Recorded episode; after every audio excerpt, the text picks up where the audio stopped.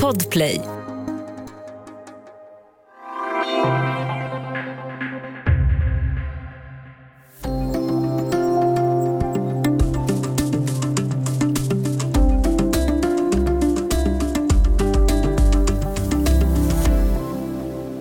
Du städar, stryker och klappar katten. Tar en rask promenad och passar på att köpa mjölk.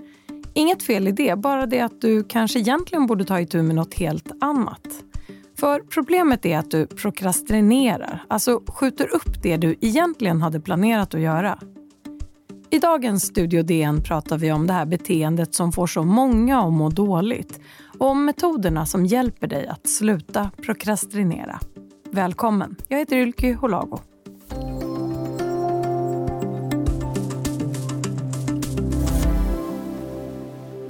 Och med mig nu har jag min programledarkollega här på Studio DN, Sanna Thorén Björling. Hej! Hej! Vad kul att vi ska få prata med varandra idag för omväxlings skull. Ja. Vi har ju båda ett intresse för det här ämnet uppskjutarbeteende, så kallad prokrastinering. Och vi har skrivit artiklar om det här genom åren och du gjorde det senast i Dagens Nyheter. Varför ville du plocka upp just den här frågan just nu?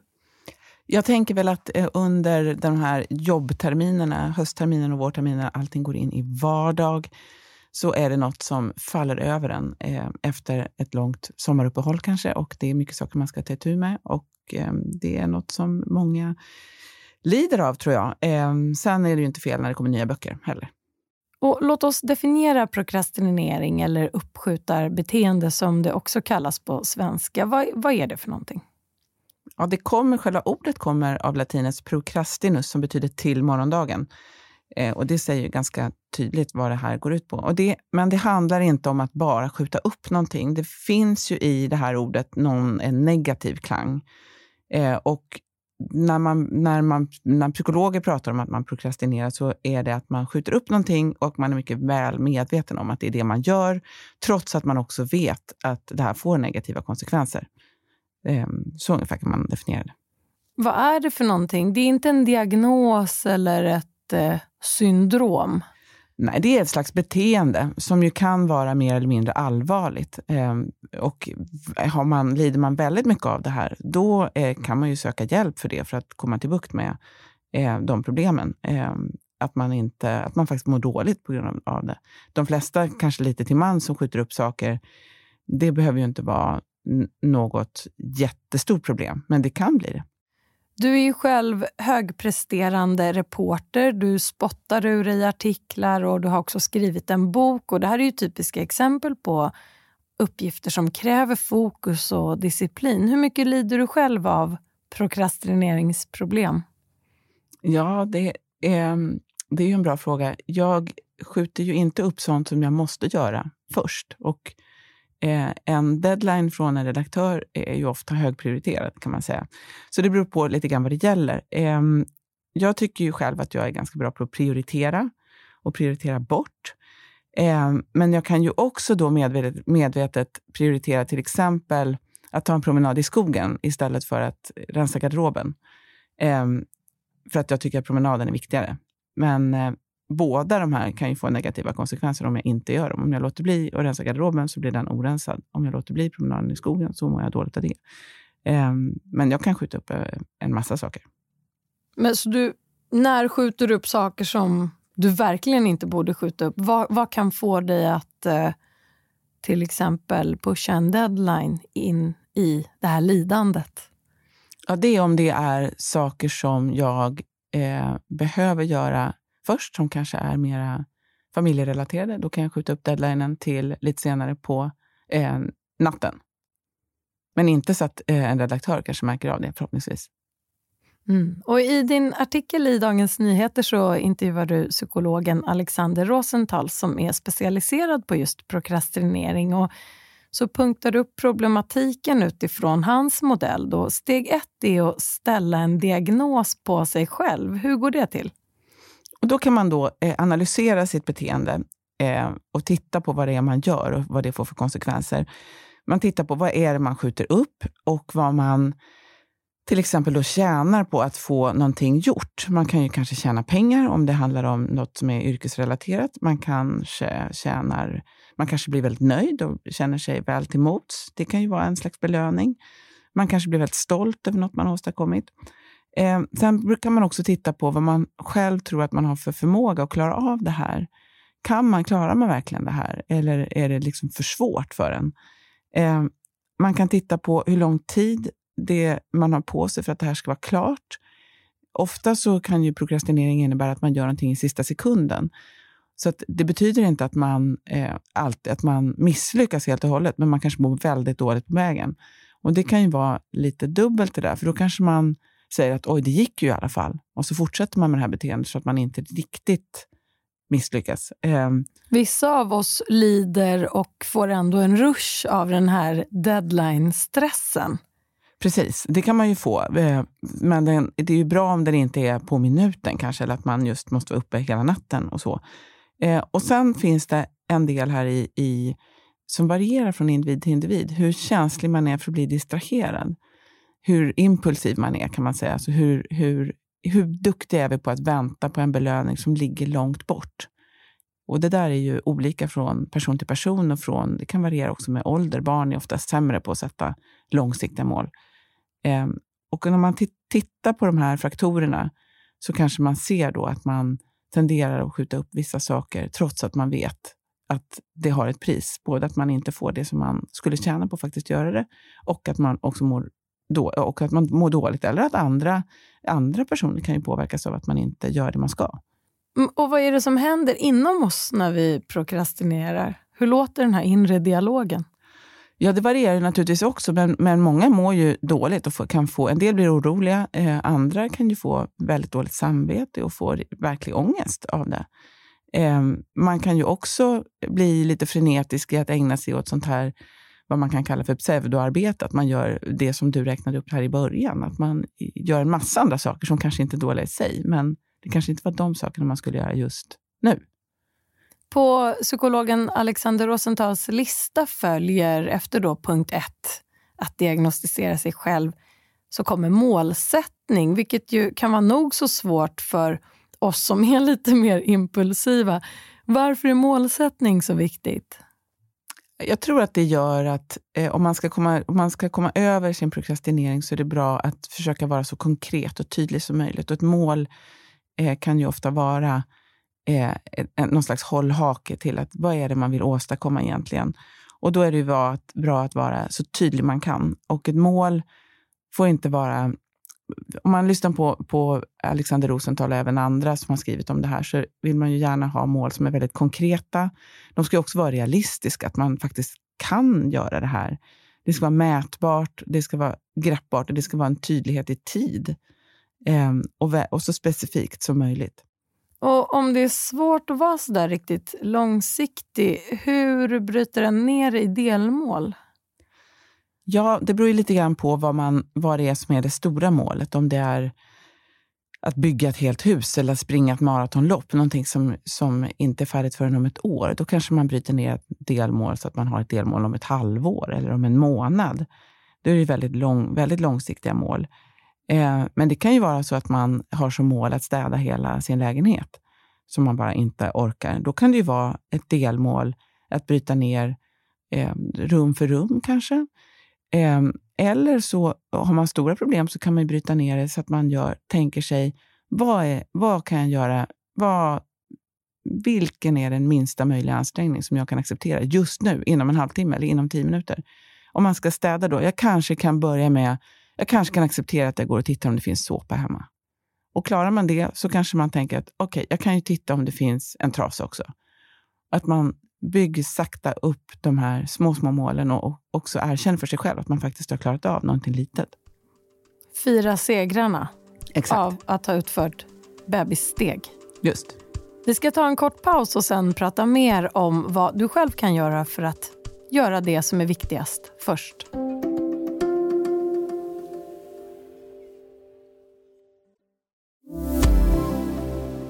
Du lyssnar på Studio DN där vi idag pratar om prokrastinering, alltså uppskjutarbeteende.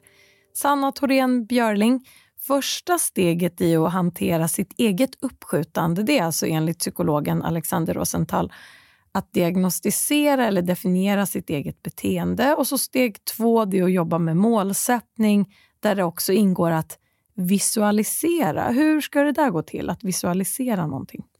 Han hänvisar även till annan forskning som visar att eh, man ska lägga krut på själva skillnaden här. Om man, dels så kan man ju titta på vad man är just nu och sen kanske man blir missnöjd med det. Och sen kan man ju också titta på vart man vill och, var, och, och, och föreställa sig då hur fantastiskt allting kommer att bli. Men mest verksamt är att titta på själva skillnaden eh, mellan de här och försöka, försöka koncentrera sig på den, avståndet däremellan. Eh, det är ju resan som är målet värt då, kan man konstatera. Och se bilder av det framför sig eller att jag har lyck eller jag gick från A till B i form av någon slags ja, det bild? Tror jag. Eller? Det tror jag, att man föreställer sig den här... Man, man tänker också på det arbetet som man ska lägga ner förstås. Eh, och sen att man lägger in belöningar för både det hela målet och det här, de här små delmålen. Och de kan ju vara väldigt... Eh, de måste ju förstås vara proportionerliga, men det kan ju vara att man tillåter sig själv att kolla på mobilen i fem minuter om man då har tagit fram sin sopborste. Eller det kan vara någonting mycket större. Eh, man kan också skapa sitt eget schema och skriva upp vad det är man vill göra. Och då finns det ett litet knep att faktiskt lägga in belöningen först. Där på onsdag får jag köpa Daimstrut om jag har klarat det här. Så att man åtminstone vet det finns det. förstås många andra glassar, ska vi bara lägga till så att det inte blir otillbörligt gynnande av Daimstrut just. Exakt. Eh, man kan också använda sig av, och det där tycker jag är spännande, man kan också använda sig av värderingar, sina värderingar. Man har svårt att tänk, man har svårt att tänka varför ska jag göra det här? Då kan man också faktiskt tänka lite mer abstrakt. Vilken, vilken slags människa vill jag vara? Vill jag vara en person som går att lita på? Ja, men då kanske jag kan använda det för att åstadkomma det här som jag ändå sagt att jag ska göra. Jag ska städa hela gården för bostadsrättsföreningen eller vad det är. Eh, då, det kan man också använda som någon slags hävstång för att komma in i det här. Och Du nämnde mobiltelefoner. Att identifiera och förhindra distraktioner det är en otroligt viktig del av arbetet med sig själv. Och En av de stora bovarna är ju inte oväntat då mobiltelefonen. Hur hanterar vi alla allas vårt favoritsällskap? Jag tror att det där är jättesvårt. Jag, det, det, han, eh, Alexander Rosenthal som jag talade med och även andra säger det är bara att gå till sig själv. Det är kanske den största faran och alla säger samma sak. Man ska stänga av den, man ska låta bli den, man ska lägga undan den, lägg den upp och ner i alla fall. Låt bli den i Ehm, en halvtimme kanske, åtminstone. Eh, man kan ju också, när det gäller eh, internet överhuvudtaget, om man sitter vid en dator och ska göra någonting, ta bort internet eller stäng ner flikar eller stäng av notifikationer eller sätt upp en tid när man ägnar sig åt administration eller svarar på mejl eller vad det nu kan vara. Jag tycker att det är, finns, eller till, jag tror att det är många, framförallt kvinnor, som ägnar sig åt såna arbete att man kommer på att man ska ringa försäkringsbolaget eller tandläkaren eller vad det nu är, så sticker man emellan med det. Man kan samla ihop de där sakerna eh, och göra dem på en gång. Men det är ju jättesvårt. Jag tror att man får jobba, eh, försöka vara så metodisk man kan. Ja, en metod för att vara just metodisk som jag själv har stött på och gillar, det är att skriva upp varje gång en blir distraherad. Och Det är både inre och yttre faktorer som egna tankar eller något störningsmoment utifrån som ska ner på den där listan. Och Det gör man alltså för att eh, identifiera och förhindra att man tappar fokus. En annan devis det är att kämpa för att göra det viktigaste först. Alltså att fokusera på det eh, som verkligen är den viktigaste uppgiften för stunden. Vilka är dina bästa knep, Sanna? Jag tror att det där är... Eh, jag försöker också göra det här, sätta, sätta någon slags prioritetslista eh, i huvudet om inte annat, så att man just börjar med det viktigaste först. Jag tror, på att, jag tror också på att man ska försöka definiera när på dagen man funkar bäst. Eh, för många är det på morgonen. Det är inte för alla, men för många är det det. Och det är bra att göra det som är svårast först.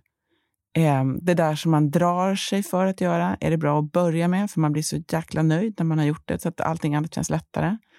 Ehm, jag tror att det är bra, eh, till exempel om man håller på med ett större projekt som att skriva en bok till exempel. Då tycker jag det var bra att avsluta varje dag med att bestämma vad man ska börja med dagen efter. För då kommer man lite över den där tröskeln att det är jobbigt att komma igång. Om man vet precis, då behöver man inte fundera på det. Ehm, så det tror jag är bra. Eh, sen tror jag att det är bra att man till exempel, det har ju också med text att göra, men om, för att undvika den här internetfällan, att man till exempel sätter X i en text istället för att kolla upp någon faktauppgift och så kollar man allting samtidigt. För att annars så kanske man börjar läsa tio artiklar om någonting. Och det här du säger nu går ju såklart att applicera på alla andra eh, typer av uppgifter i livet också. Ja, i alla fall ganska många. Och för oss som har barn eller jobbar med eller umgås med barn, vad kan vi göra för att hjälpa dem att fokusera bättre och undvika uppskjutarbeteende? Ja, det är väldigt lätt att börja skälla på barn som inte gör vad man vill att de ska göra. Eh, det funkar inte så där jättebra eh, om de ska göra läxor eller så. Men jag tror att man ska komma ihåg där att barn har svårare att, att ha de här långsiktiga målen, de här abstrakta målen. Och det har ju också med hjärnans utveckling att göra. Hjärnan är inte utvecklad förrän i 20-årsåldern. Ehm, så att då får man kanske hjälpa dem till kanske bryta ner lite delmål. Eller om man ser att de har stora problem att skjuta upp så kan man ju säga det. Ehm, att jag ser att du gör på det här sättet. Är det något du har tänkt på själv? Eller, ehm, eh, och se vad de själva säger om det. Eller om man kan hjälpas åt tillsammans och lägga upp eh, någon liten plan. Morötter funkar ju bra. Eh, piska funkar ju kanske lite sämre, men eh, belöningar och så. Eh, och att man gör korta mål. Prokrastinering har ju blivit ett ganska vedertaget begrepp här i Sverige samtidigt som vi lever i en tidsera då vi bombarderas av budskap och intryck. Och det utmanar ju vår förmåga att fokusera. Sanna, vad tror du kommer att hända med behovet av kunskap om prokrastinering eller uppskjutarbeteende? Jag tycker det är en jättebra fråga. Jag, jag tror att vi, precis som du är inne på där, att vi lever verkligen i en tid där, vi, där distraktionerna blir fler och fler och fler. Och, och eh, vår, vår uppmärksamhet kräver på något sätt stimulans hela tiden. Um, att det är svårare att gå in i något och verkligen stanna där. Uh, men jag tror också att det, man måste tänka på det här som en liten grann en glidande skala. Det får inte heller bli någon slags perfektionism, att man har dygnet runt-krav att göra allting, att man inte kan låta någonting vara. Det finns ju också en del uppskjutande som faktiskt kan, kan vara bra. Man kanske inte måste göra den här grejen nu. Den kanske inte behöver göras alls, om jag bara väntar lite och ser vad som händer. Eh, så att jag tror att det, man får försöka balansera där, eh, så att man får rätt saker gjorda. Eh, men inte att man aldrig tillåter sig att strunta i någonting. Tack så mycket Sanna Thorén Björling, programledare på Studio DN och reporter på Dagens Nyheter. Och med det är det här avsnittet av Studio DN slut. Och Sanna och jag vill passa på att tacka alla våra lyssnare och hälsa er ett riktigt gott nytt år. Eller god fortsättning beroende på när du lyssnar. Gott nytt år! Om du vill kontakta oss så går det bra att mejla till studiodn dn.se. Och kom ihåg att prenumerera på Studio DN där du lyssnar på poddar så missar du inga avsnitt. Studio DN görs för Podplay av producent Sabina Marmulakai, ljudtekniker Patrik Miesenberger, teknik Oliver Bergman på Bauer Media och jag heter Ylky Holago.